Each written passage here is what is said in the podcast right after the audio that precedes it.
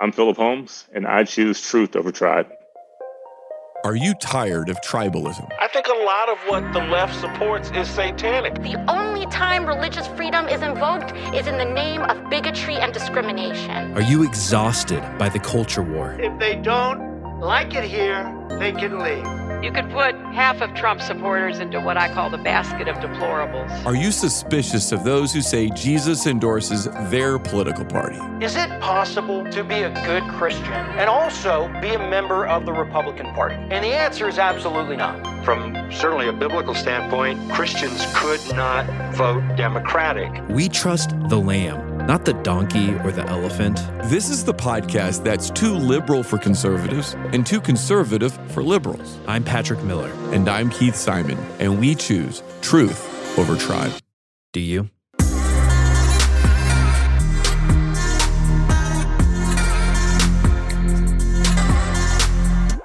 I am a white man who went to a mostly white high school who had exclusively white history teachers until I was in college. So maybe it's no surprise that my history of the black experience in America was whitewashed. The period between the Civil War and the freeing of the slaves and the Civil Rights Act 100 years later was something that we kind of glided over when I was in high school. The story went something like this In the South, things were bad. There was racism and segregation, but thankfully, due to the leadership of people like Martin Luther King and his nonviolent movement, movement, that changed. Now, in my experience, Martin Luther King was always juxtaposed with a different figure, Malcolm X. He was presented as a kind of pro violence figure who was willing to take up arms to claim his civil rights. What I've had to discover in the years since then is that this picture of both Martin Luther King and Malcolm X is a little bit too simple. In fact, Malcolm X was not pro violence at all. He was pro self defense, and he had a radically different context than Martin Luther King. Martin Luther King was in the South, Malcolm X was in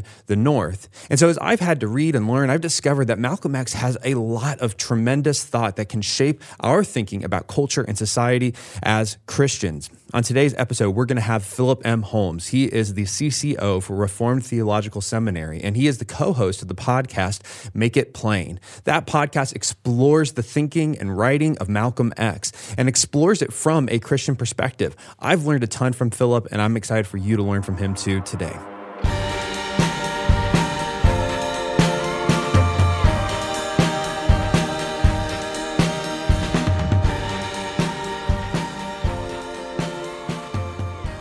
Philip, it's great having you on the show today. Man, I'm glad to be here. okay, so I know you're a Ted Lasso fan. I'm a Ted Lasso fan. By the time this comes out, everybody listening should have already watched season one and season two. But here's my question for you Which Ted Lasso character are you? I think that I'm Roy Kent, honestly. and I think Roy Kent is an Enneagram 8. Oh, Okay. He has all of the characteristics of an Enneagram 8. He's a challenger, he's a defender, he's a protector. But Enneagram 8s get a really hard time when they're separated from an actual person, right? So everybody thinks that Enneagram 8s are just jerks. And, and I'm like, guys, I'm telling you, like, this is your Enneagram 8. But here's the thing people love watching Roy Kent because they can see a more holistic side of him they can see him challenging, they can see him protecting, they can see him caring, but oftentimes in real life, you only get like certain pieces of those types of personalities. And then bits and pieces out of context, they come off as jerks. So oftentimes this is kind of what you see. But yeah, I, I think Roy Kent is an Enneagram 8. I actually had a colleague of mine who I've been telling for the longest. I'm like, bro, bro, you're an 8. And it's like, no, his wife thinks he's a 1. I'm like, you're an 8. And as soon as Ted Lasso comes out and we realized we both watched it, he was like, oh, dude, I'm a Roy Kent. I was like, Roy Kent's an 8, bro. he's an 8. you caught him. So are you an 8? I am. Okay. My wife and I are funny. My wife does not love eights. So I guess it's good we don't have her on the call. I love eights. I've always been drawn to eights. I'm not an eight myself, but it's for everything you said. First of all, I love having a, a, great debate with people. I love the back and forth conversation, but every eight I know is, like you just said, highly protective. I mean, I love that about Roy Kent. You know, he's prickly, he's aggressive, and yet, you know, there's that great scene in season two after Jamie Tartt's dad just rips him a new one, and Roy Kent is the first one to walk up and give the guy a hug. If you're not crying during that, scene, I'm about to start crying right now. If you're not crying during that scene, you don't have a soul. yep. I, yeah, I, I, think after that, I saw that, and I was like, now people are starting to see the emotional range of eights because everybody thinks that we don't feel. And again, if you're watching Roy Kent from a distance or you're just seeing bits and pieces, you're like, that guy's heartless. He doesn't really feel. But then you see him with his niece. A great point that you'll actually see is, and I think the teacher kind of resembles this, his niece's teacher. She walks into the classroom. I think this is in this is not the last episode. She has like the popsicles and, and she's just like really like happy and she's like, Would you like a lollipop or something like that? And he's like, No. he just keeps walking. and it was like rude. But towards the end of that conversation or that scene, as he's talking to the teacher, because the teacher is kind of the same way. She is not like super bubbly and giggly and all of that, but the niece likes her, right? And most of the kids don't like her because they say that she's mean, but she's actually a really good teacher. She's really good at what she does. And at the end, she tells that teacher, grow up, because the teacher is like, ooh, you know, like doing that thing. And she's like, grow up. So I, I think that that's just a part of it. We're not bubbly people. We don't walk around smiling all the time and giggling and, and all that. And people just kind of take Ace their own way. So that's my apologetic Hey, like I said, I love eights, and I am really excited today to talk about Malcolm X. I want to start with myself, which is kind of a weird way to do things, but I'm white. I grew up in mostly white schools with basically exclusively white teachers of history. And so, as an adult who enjoys reading and enjoys history, I've really had to account for the fact that my education from the Civil War up to the Civil Rights era was completely bereft of information. You know, I wasn't taught about the barbarisms of slavery before that, but also the barbarisms of racism after the Civil War, the failure of the Reconstruction, and the terrible plight of black people, not just in the Jim Crow South, but across the country. And so when I first heard about Malcolm X, this is how he was presented to me. Malcolm is a pro violent figure who should be juxtaposed with Dr. King, who was a nonviolent figure and took a nonviolent approach. And so I know there's a ton to unpack there, but I think maybe the best place to start, because most people don't actually know Malcolm's story, is to talk about Malcolm's story. Who was he? How did he evolve from Malcolm Little into Malcolm X? So to get the full picture of his story, I would highly recommend people check out the autobiography of Malcolm X. And there's actually an audible version that's out that's read by uh, Laurence Fishburne, which is amazing. I listen to that. It is amazing. He does such a good job, man. So Malcolm's life is complex. His dad was a preacher. His mom was half white, and he even suspects that I don't think he suspects. I think they know that his grandmother, at least, was raped by a white man, and he grew up poor. He lost his dad, and there's suspicions rather around the way that his dad actually died because the circumstances were a bit suspicious because his dad was an activist and as he was growing up in this sort of Christian household, eventually his dad was either killed or murdered or died in an accident. We don't necessarily know. Even within the family, the accounts vary from sibling to sibling. But long story short, what eventually happens is he's left without a father, and his mom is raising all of these children by herself. And that really took a toll on her. Malcolm's account of it is that essentially his mom had a lot of pride. She didn't want to take handouts she had dietary restrictions that she wanted to stick to. So therefore, she just wasn't accepting food from the pantry. And essentially, just the people, the social workers thought that she was crazy because this was free food that she was offering and she wasn't taking it. And she was a hard worker, but she would get a job and then they would find out that she had black children and then she would get fired. So Malcolm saw all of this stuff. So Malcolm eventually ended up bouncing sort of from home to home after his mom ended up in an institution for mental health issues. And Malcolm even thinks that the circumstances of sort of these white social workers and everything that she was dealing with is actually what drove her crazy.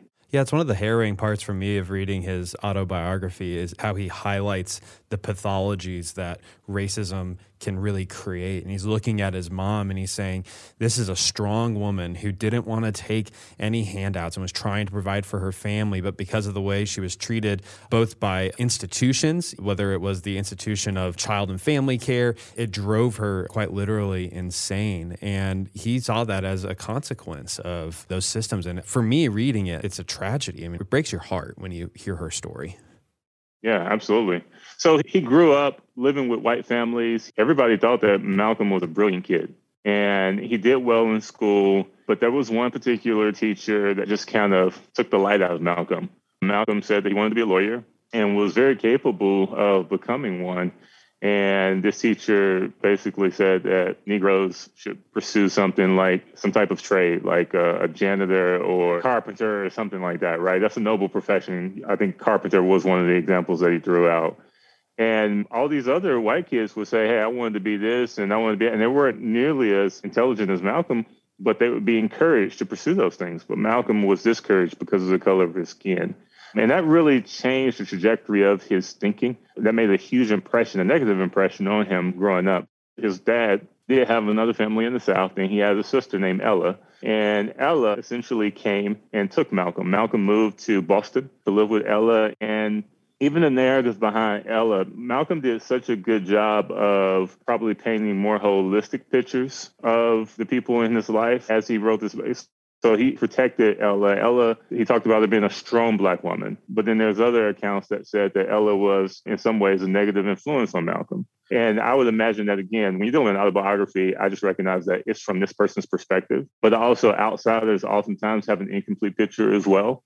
And it's probably a balance. It was probably a balanced view of a black woman trying to survive in a society where essentially black women were at the bottom of the social chain. And she perhaps probably did cut some corners and did some things that probably weren't necessarily looked at as good influences, but she was doing what she needed to do to survive. But it seemed to me that there were some good values that she tried to instill in Malcolm and that she was actually trying to look out for him because their relationship remained for a long time, even after he was in the Nation of Islam. So it wasn't an instance where Malcolm viewed this woman with disrespect in retrospect. There was always disrespect and appreciation for what his sister Ella tried to do for him.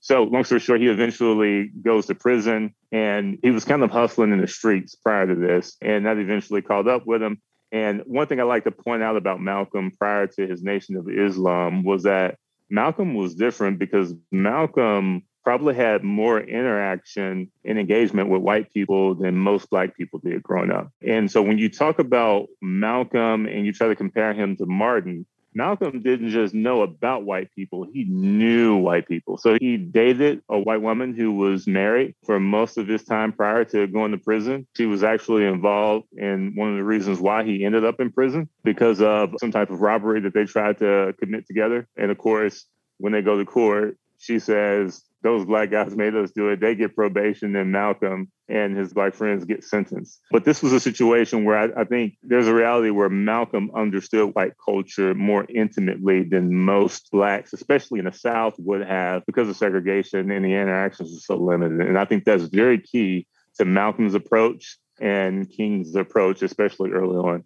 So obviously, in prison, he converts to the Nation of Islam, and that kind of starts the second act, or maybe third or fourth act of his life. Do you want to share how that shaped his thinking? I have to say, it might surprise people that you, as a Christian leader at a major Reformed seminary, are working to rehabilitate his reputation and thoughts. So Malcolm's a human.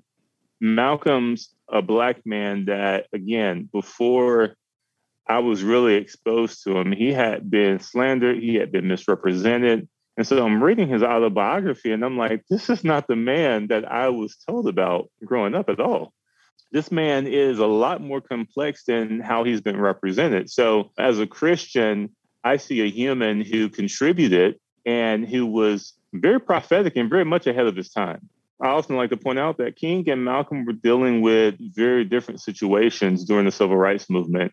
And the stuff that Malcolm was trying to address was probably more applicable to what we're seeing today in America. Because again, the Civil Rights Act didn't do nearly as much for Malcolm as it did for King. Well, how were their context different? I think this is lost on especially a lot of white Americans who kind of are presented uh, the black experience as a monolith in the 60s. And so we think, oh, well, what could be the difference between Malcolm X and MLK?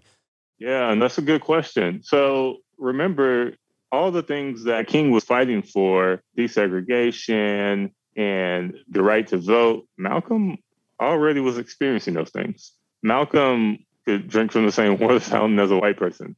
And this wasn't a law across the North that just made it. Now, you would have probably some bars or some restaurants that black people didn't necessarily go to, but it wasn't like by law. It wasn't institutionalized segregation. Exactly. It wasn't institutionalized segregation. Black people could vote in the North.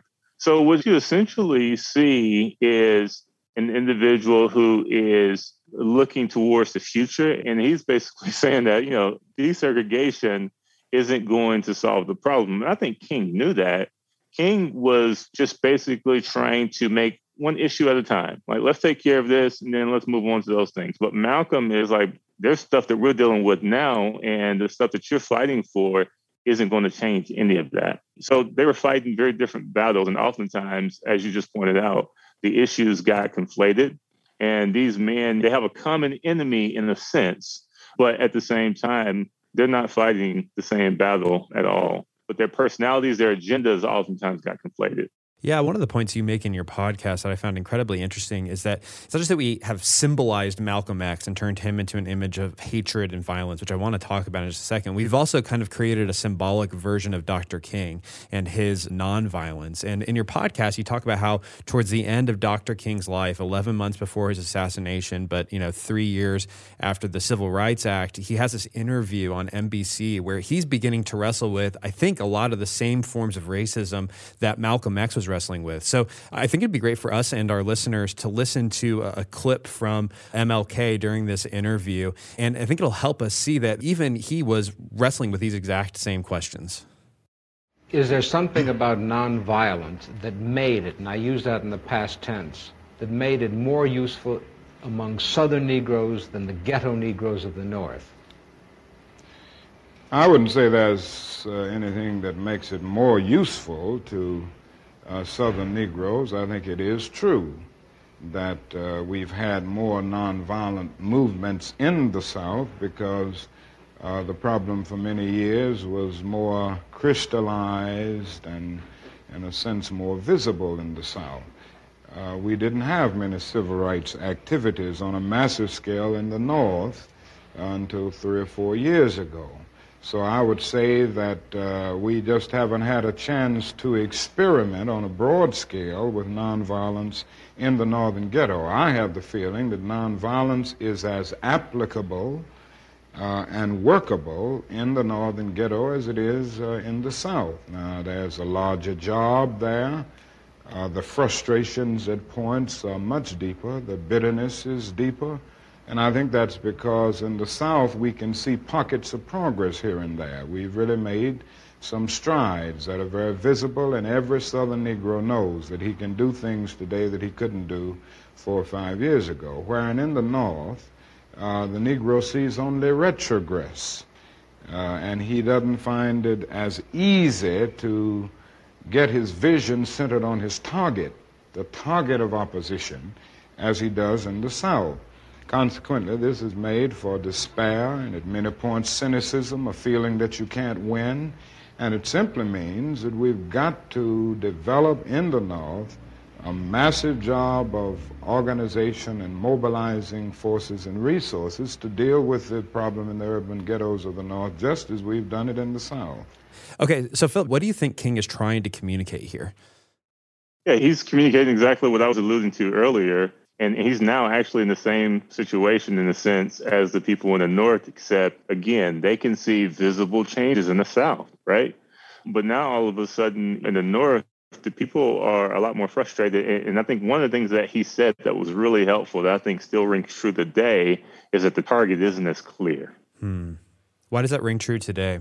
Well because the issues are now a lot more complex right? You don't have institutionalized segregation anymore so now people oftentimes say, well, racism doesn't exist or racism isn't a big deal. Racism is not the only thing that matters. No, but it still exists and it's still significant and its effects are still rippling through society. And we're dealing with these issues and we don't necessarily know what to call it. And oftentimes, if you have a target that's always moving and is not necessarily clear, then you start calling everything racism, right? So I think that this is one of the new challenges that King pointed out 11 months before his death in that interview that still exists. And now we're trying to find words to articulate what it is that we're dealing with. And there's a certain level of dismissiveness that exists if it's not explicit. So unless somebody calls somebody the N word, all of a sudden now well, that's not racism. That could be anything. And it's assumed to be everything but racism. So issues now are a lot more complex, but I, I still definitely think that we have to figure out how to articulate these things carefully and how to navigate this. This is a challenge that we're still dealing with. You know, you're making me think of what Malcolm said about wolves and foxes. You know, he, he has this great, he says, look, when you're in a cave with a wolf, you know the wolf wants to eat you. The problem is when you're in a cave with a fox, he's sly. and and you don't know what he's going to do. And you don't know what the next move is going to be. And it seemed as though, even in what Dr. King said in that interview, that you understood you were dealing with a wolf in the South. But that didn't make the fox any less threatening in the North. And, and a point you've made in your podcast is that our situation today is far closer to what Malcolm experienced than what Dr. King experience, which means again that he's a great well to draw on for wisdom on how to face the evils of racism today. I'm really curious though, do you think that Dr. King, had he not been assassinated, do you think he would have tempered his nonviolent approach or do you think he would have stuck with it in the long term? No, I think he would have stuck with it, but I do think that he and Malcolm, towards the end of their lives, were moving closer towards one another. Malcolm wasn't going to drop his pro self defense because it wasn't a pro violence, it was pro self defense. Like, we're only violent with people who are violent with us, and we're nonviolent with people who are nonviolent with us. On the other hand, I think King really believed in the power of this sort of nonviolent approach. And I think at some point he would have figured out how to deploy it for good. I think that King was, in my opinion, was wise in understanding that if they had tried even a pro self defense approach in the South, they would have been murdered and America would have said that they deserved it. They had to essentially broadcast themselves being beaten in order to get any type of sympathy because America's looking at that and it was like, there's no reason whatsoever why they should be treating those people like that. It seems in retrospect that we can understand why showing the barbarism of racism and segregation in the South was a effective political strategy. But I've also heard people argue that that would have never worked in the North precisely because the barbarism was covert. No one was going to come out with fire hoses and no one was going to come into your churches and blow up bombs. That form of violent, overt racism was just less common in the North. 100%.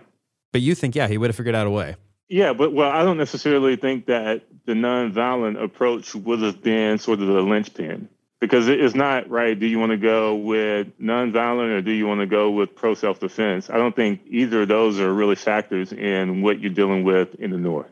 Now, when it comes to the police, on the other hand, were oftentimes very, very aggressive. So you did have some instances, but again, it was covert. You weren't really going to see this sort of broadcasted all over TV. It wasn't going to be systematic. They weren't going to be bold about it. I mean, in the South, they were just like, yeah, like turn on the cameras so you can see this boy get a whooping because they thought they were invincible. They didn't think that things were ever going to change, or at least it seemed that way. In the North, again, I think that they were a lot more covert in the way that they handled these matters. You had stuff, people getting beaten to death by police officers in the West in California, but this never happened publicized on TV like during a march or something like that.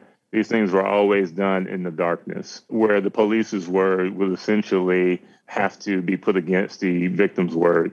And of course, that's very similar to what we see today. But even with body cams, I was watching something the other day. Body cams, are they really changing things? I think it was Dave Chappelle, where, you know, you have the body cam and you have this guy kneeling on this black man's neck and he's looking into the cameras unfazed by it. And then now all of a sudden you have police officers trying to play music, uh, copyrighted music, so that that doesn't end up on YouTube. So there's very interesting tactics, but again, people are trying to be a lot more covert, nothing like what we saw in the South in the 60s. Yeah, well, and that's even a good correction to what I said. You know, I gave examples, but you're drawing at the point. It's not that there wasn't violence and brutality in the North, it's that the violence and brutality was not done in front of cameras. It wasn't done in the most obvious way. So th- these are interesting points. I, I want to talk for a second. You've said several times that, that Malcolm was not pro violence, which is 100% absolutely what I was taught growing up. You said that he's pro self defense. And so I've got another clip here of Malcolm X talking about this point. I'd love for us to watch it together and then talk about what was Malcolm's actual perspective on violence and the use of violence. And what you and I have to let the man know is we are peaceful people. We are loving people. We love everybody who loves us. But we don't love anybody who doesn't love us.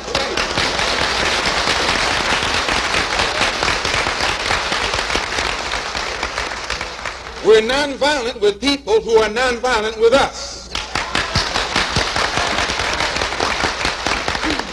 We, but we are not nonviolent with anyone who is violent with us. So, Phil, the thing that strikes me about these comments is that I would be hard pressed to find a white Christian conservative who disagrees with a word that he just said.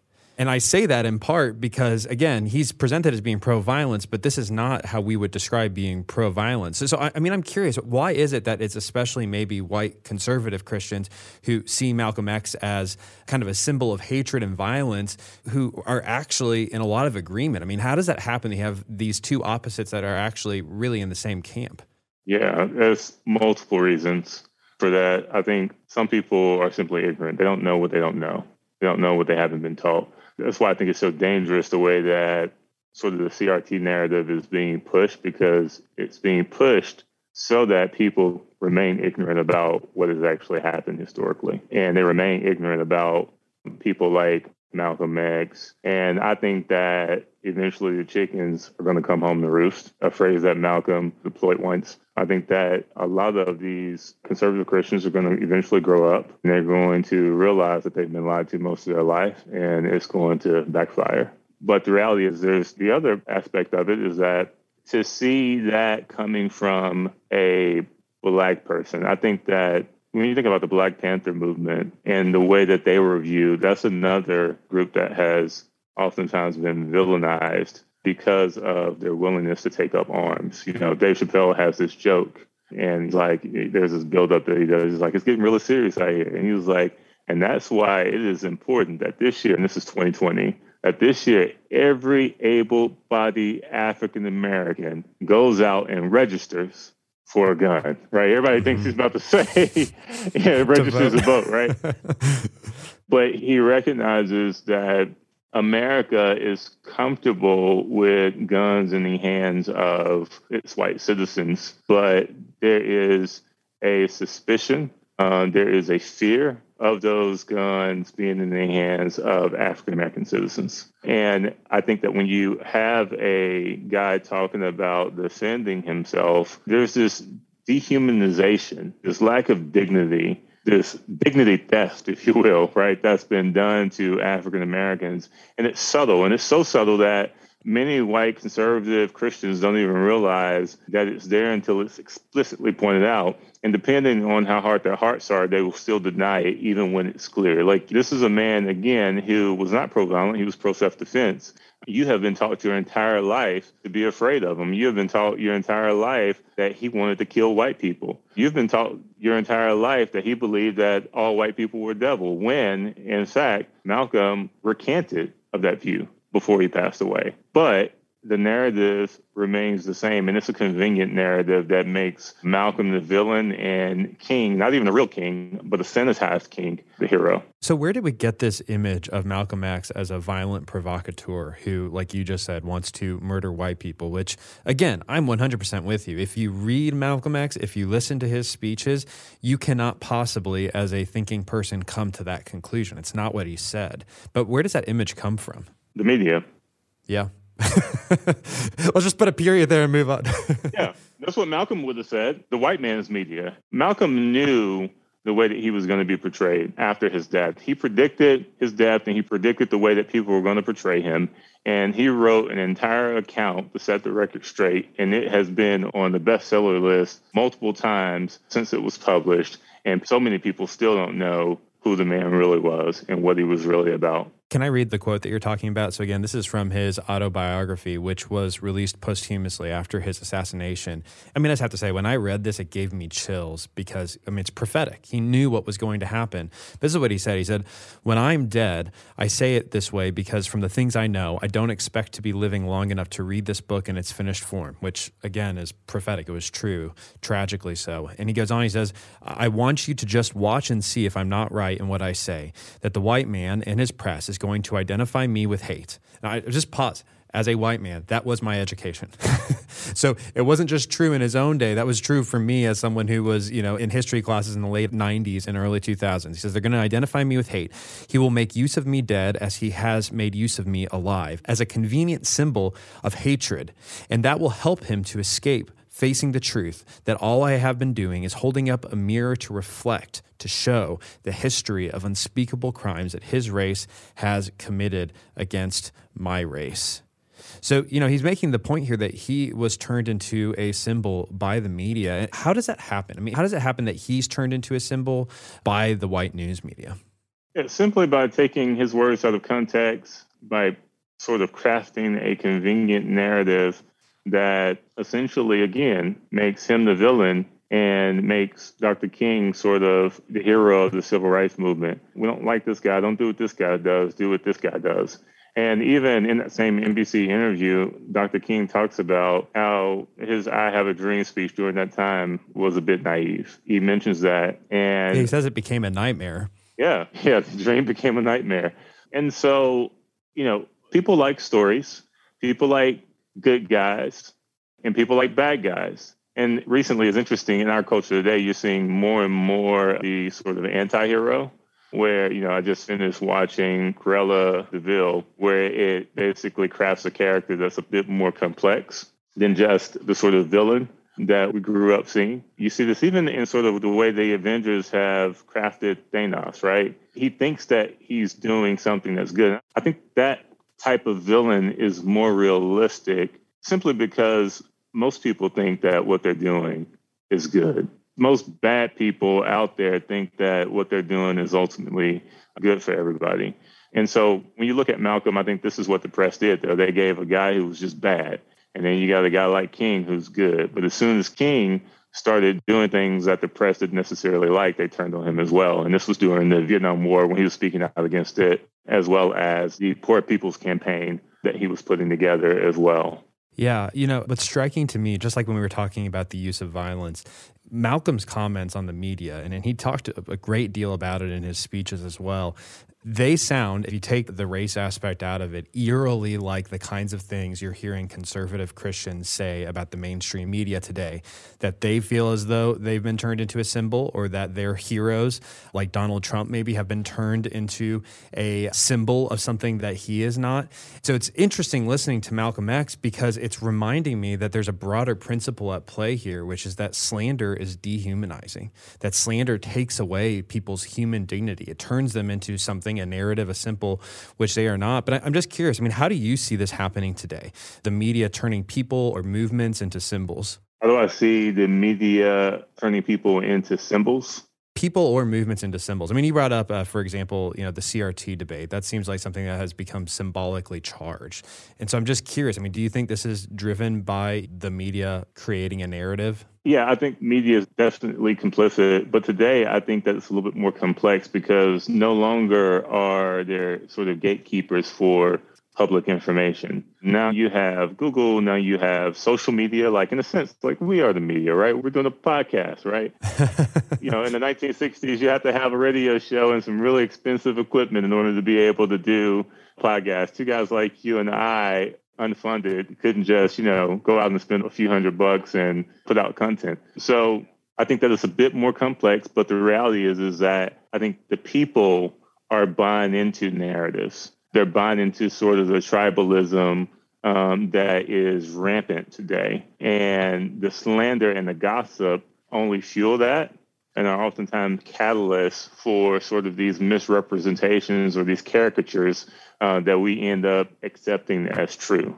And then we perpetuate that with, again, slander and gossip. And oftentimes people are doing it and they don't even realize that they're doing it because they're just taking this person. This person is in my tribe, so they're a trustworthy source. It's also more comfortable to just believe what they say. You know, the other day I was thinking about the independence of our people you know, we look at ourselves as people who pull ourselves up by our bootstraps and we make society happen and we're very individualistic and we're very independent. And it's a very dangerous thing to encourage independent thinking in a society where you haven't taught people how to think.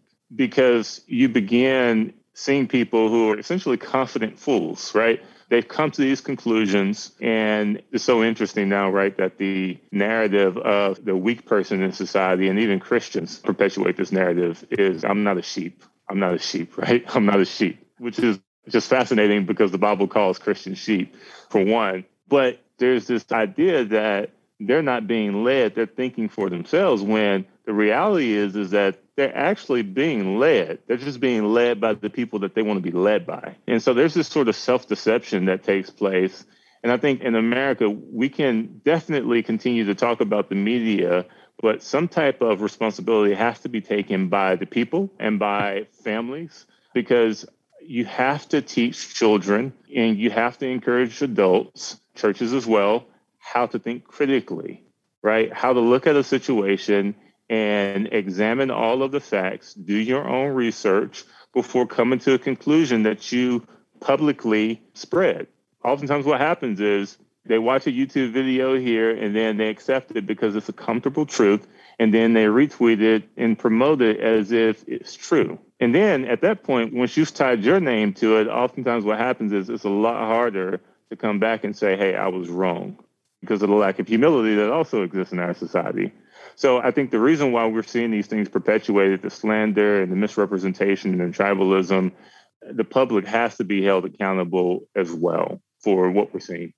Well, I mean, you made a great point at the top of this, which is we're all Walter Cronkite now. We all have access to media. We all have platforms that we can speak from, whether they're large or they're small. And so now all of a sudden we're able to get information from all over the place. And it's not just from the accredited sources, which even as Malcolm X highlighted themselves, I mean, those white news media that tore down his image. But I think you are also making a fascinating point about how narratives, they allow us to bypass thinking. They just give us a neat way of saying, hey, this is how the truth works. This is what my group of people believe, so it must be the truth. I mean, I'll make it worse. If someone would just watch a YouTube video and then come to a thought, I'm gonna say, okay, that's great. The other day we wrote a blog and it was shared something like 400 times on Facebook and it elicited around 200 comments. But because we can see the analytics, we know that only 72 people actually looked at the blog. So all they saw was a headline.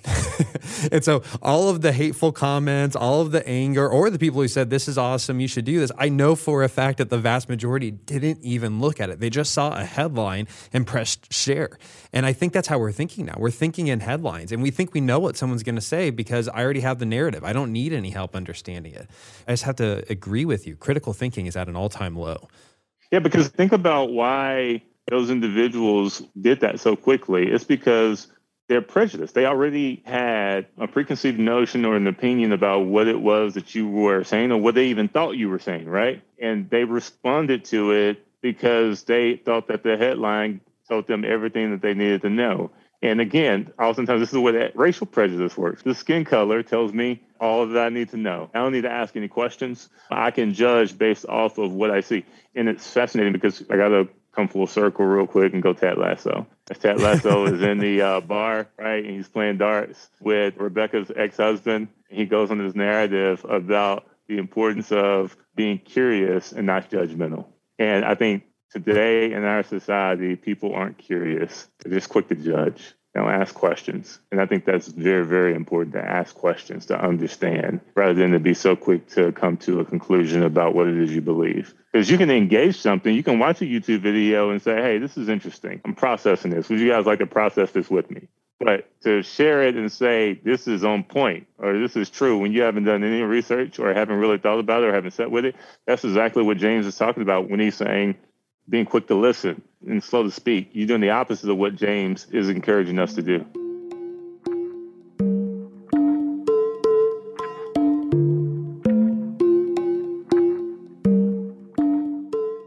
We'll be back to our episode really quick. Look, if you're enjoying the content in here, you want to sign up for our newsletter. We like to write little articles every week that are kind of based on our podcast, but they really take one idea that we don't spend a lot of time talking about and expand them, not to a super long article, but to an article you could read in 10 minutes and get a good little nugget out of that's going to help you think about what's happening in our world in a more Jesus centered way. So make sure to go to choosetruthovertribe.com and subscribe to our newsletter.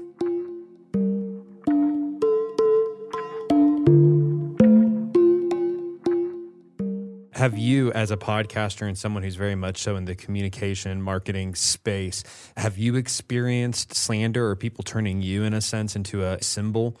Yeah 100% i've had people call my employer. Oh that's fun. Called my employer and they said that i was quoting malcolm favorably which was correct actually. But they also said i was promoting aspects of crt which is not true at all. I was one of the ones who was very suspicious and cautious when it came to CRT because I saw people mentioning it and talking about it. I could tell it was a new flavor of the day. And I think that the only way that we're going to address these things and deal with these things effectively is by dealing with them biblically. And if there's truth in CRT that the Bible affirms, that's great. But I think that the Bible teaches us plenty of what we need to understand and know about the way systems and powers work. So I think one time I was explaining sort of a theology of power to my wife, and my wife was like, "Hey, babe, that's like components of CRT." I was like, "But that's also like the Bible. That's how the Bible talks about power." Yeah. So for people to tell us that we absolutely need CRT, I think that it could be helpful, perhaps, yeah, to some. But I think that again, because of the noetic effects of sin, we always want to make sure that we're going back to the Word of God to check our thinking and to clear our vision for what it is that we really need to change society. And it's not as simple as, oh, yeah, we just need the gospel, right? The gospel has implications. And we need to talk about those implications and we need to talk about the morality in the way God has dealt with these things over the course of redemptive history in order to really understand how to deal with the social ills in our society. Yeah, I mean, CRT has become such a lightning rod. And on one level, I try to avoid it because what I find is that they only have one question for me Are you for it or are you against it? yep. like, I think there's a third option on the table here.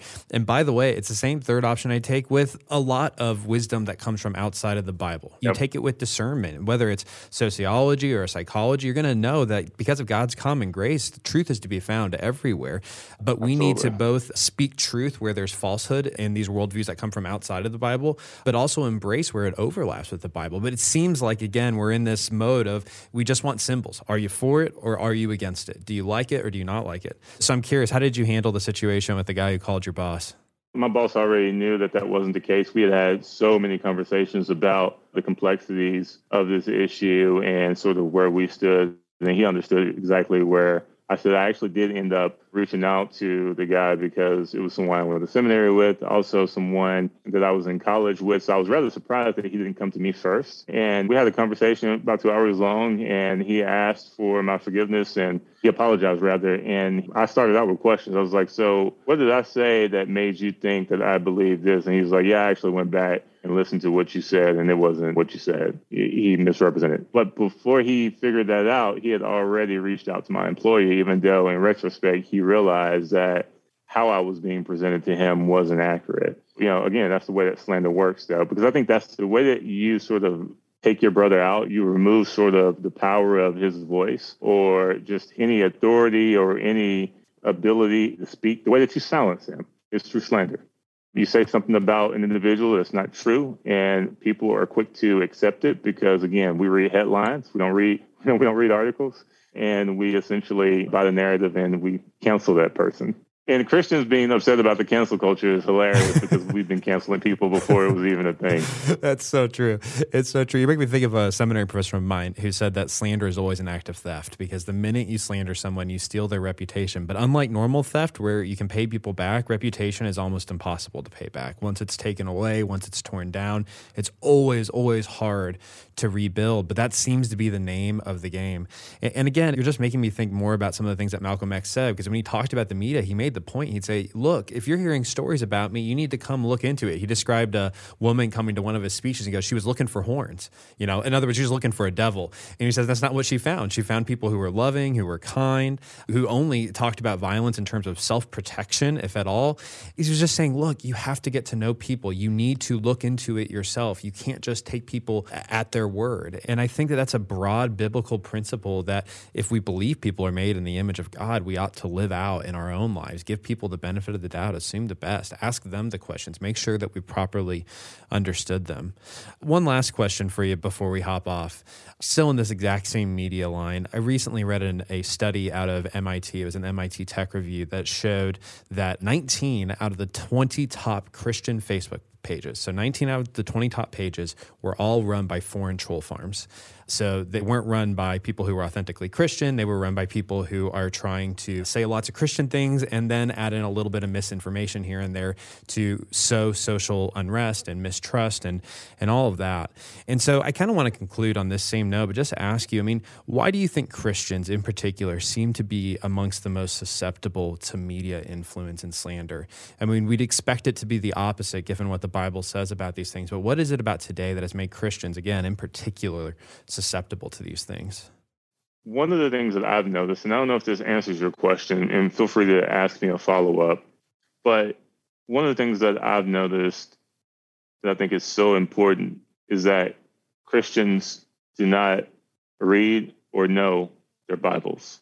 You know, I mentioned earlier, I was just having a conversation with a professor for another podcast, and we were talking about general and special revelation and apologetics. And he talked about the noetic effects of sin. And so, what that doctrine essentially talks, you know, we're very familiar with how sin affects our heart, but we don't really talk nearly as much about how it affects our mind, right? So, general revelation, the law of God is written on our hearts. It's like we know that there is a God, right? But special revelation reveals who he is, right? General revelation, we know that God should be worshiped. Special revelation reveals that there is one God and this is how you worship him. And so we can see this clearly with non believers, but I think the noetic effects of sin are still present as believers until we receive our new bodies, until we're resurrected, right? We're still going to experience the effects of sin.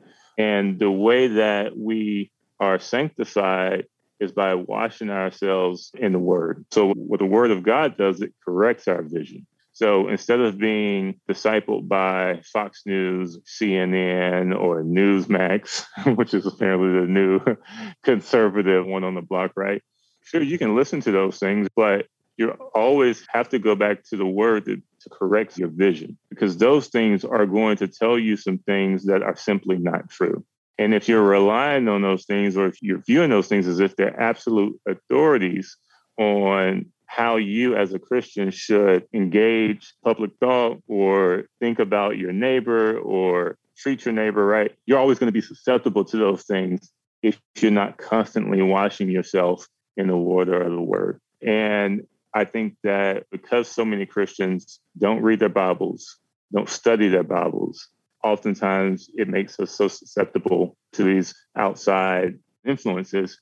And what it essentially does, it makes us no different than the world, right? We're just as susceptible as those who are outside of the Christian community, the Christian faith. And as you pointed out, we shouldn't be, but the reason why we are is because we don't know our Bibles, we don't read our Bibles, we don't study our Bibles. And in the kingdom of God, we see that things are things are a lot more complex. I just preached on this passage on Sunday in Matthew 20 when Jesus gives this comparison. He was like, the rulers of the Gentiles lord their authority over their subjects. And he simply says, let it not be so among us. So he's simply saying there's things that happen outside of the church, so we don't do that because he knows that we're susceptible to saying, hey, they're powerful, they're effective, right? They're taking over civilizations. So if we want Christianity to grow, we need to take the same tactics and try to deploy them for the Christian faith, which is what you see a lot in conservative politics right now. What you're seeing right now is a grasp for power. So I think that if we think that the kingdom of God is going to be taken by power and by force and by our power, right? By human power, by human force, we're going to find ourselves compromised in the long run know that I've experienced that and seen that personally. I think about people who come to me, and I've had this happen on both sides who say something like, well, how could you say anything that contradicts the Republican platform? Because we all know that the Democratic platform is abhorrent to God, and everything that is in the Republican platform is. And I'm sitting here, I'm sitting here thinking, like, how in the world have you gotten to the point where a platform, which honestly, I don't even know if you've read the platform, but a platform has now become equal to God's word, it is the exact same thing as God's word. And you're bringing up a great point, which is we can read those platforms, we can consider them, we can be curious about them, but we have to uh, look at them through the lens of Scripture Scripture and evaluate them by the lens of Scripture, which I think any thinking person will quickly come to discover that no, there are no human systems which can even get close to what the kingdom of God is or replace the kingdom of God in any fashion. So I know today I'm challenged by you and what you're saying to make sure that I'm thinking biblically and that I'm allowing my ethics and politics and all of that to go through the Bible, but also more broadly to beware of making people into symbols or movements into symbols, to consider them carefully, to have intellectual integrity. So I could keep going on for a long, long time about Malcolm X with you, but I really appreciate having you on the show today, Philip. It's been a fun conversation. Likewise, Patrick. Thanks for having me. How can people find you online right now? Sure. You can follow me on Instagram or Twitter. My handle is Philip M. Holmes. That's Philip with two L's. M as in Michael Holmes, H O L M E S. And I'm pretty active on those two platforms. Yeah, you're a great Twitter follow. I like following you on there. Would you do us a favor and would you just pray for our audience? Maybe pray for the American church as it's trying to wrestle through these questions and problems of race. Absolutely. Father, thank you for this platform, uh, Truth Over Tribe. Thank you for this podcast. Thank you for uh, the audience that you have um, given them, everyone who is listening right now who is wrestling with uh, these things that are absolutely complex. Uh, oftentimes, uh, they're difficult to navigate. Um, and Father, we recognize that uh, ultimately uh, we need your wisdom, um, we need your guidance. And as we stumble and as we fail uh, along the way, Father, we need your grace and your mercy. Um, Father, I pray more than anything for humility for the body of Christ, that as we navigate these things, we would do so cautiously, um, and that that humility would not would not make us feel as if we can't find answers, um, but that that humility would drive us to the Word of God for answers um, and that we would be able to say, listen, I don't know, uh, but I believe in uh, the power of God's word. Uh, I believe in the truth of God's word. I believe in the authority of God's word above all else. And I am going to carefully and diligently search the scriptures to think through how to love God and how to love my neighbor well, and how to be a good citizen, and how to live a life that is pleasing to God and how to leverage whatever resources, whatever influence, whatever I power that I have to to love and to help and to protect those who are weak and who are marginalized and who are downcast, regardless of ethnicity, regardless of socioeconomic status, and that I am going to be faithful to Jesus. I'm going to be faithful to his word and I'm going to live a life that ultimately glorifies God and that I'm going to repent. Father, that's that's the posture that I pray that Christians will have. That we would not be bound by tribalism that is rampant, uh, even in our communities, uh, in our Christian communities, Father, but that we would sacrifice uh, social status, because oftentimes when you push against tribalism, that's what has to happen is we, we, we, that we would be willing to sacrifice social status, that we would be willing to sacrifice uh, perks and benefits, um, and that we would stand on your truth and that we would stand on your word and we would be obedient to what it is that you would call us to do. And Father, I pray that we would preach the gospel. I pray that we would share the gospel faithfully, and I pray that we would live out its implications in every aspect of our lives.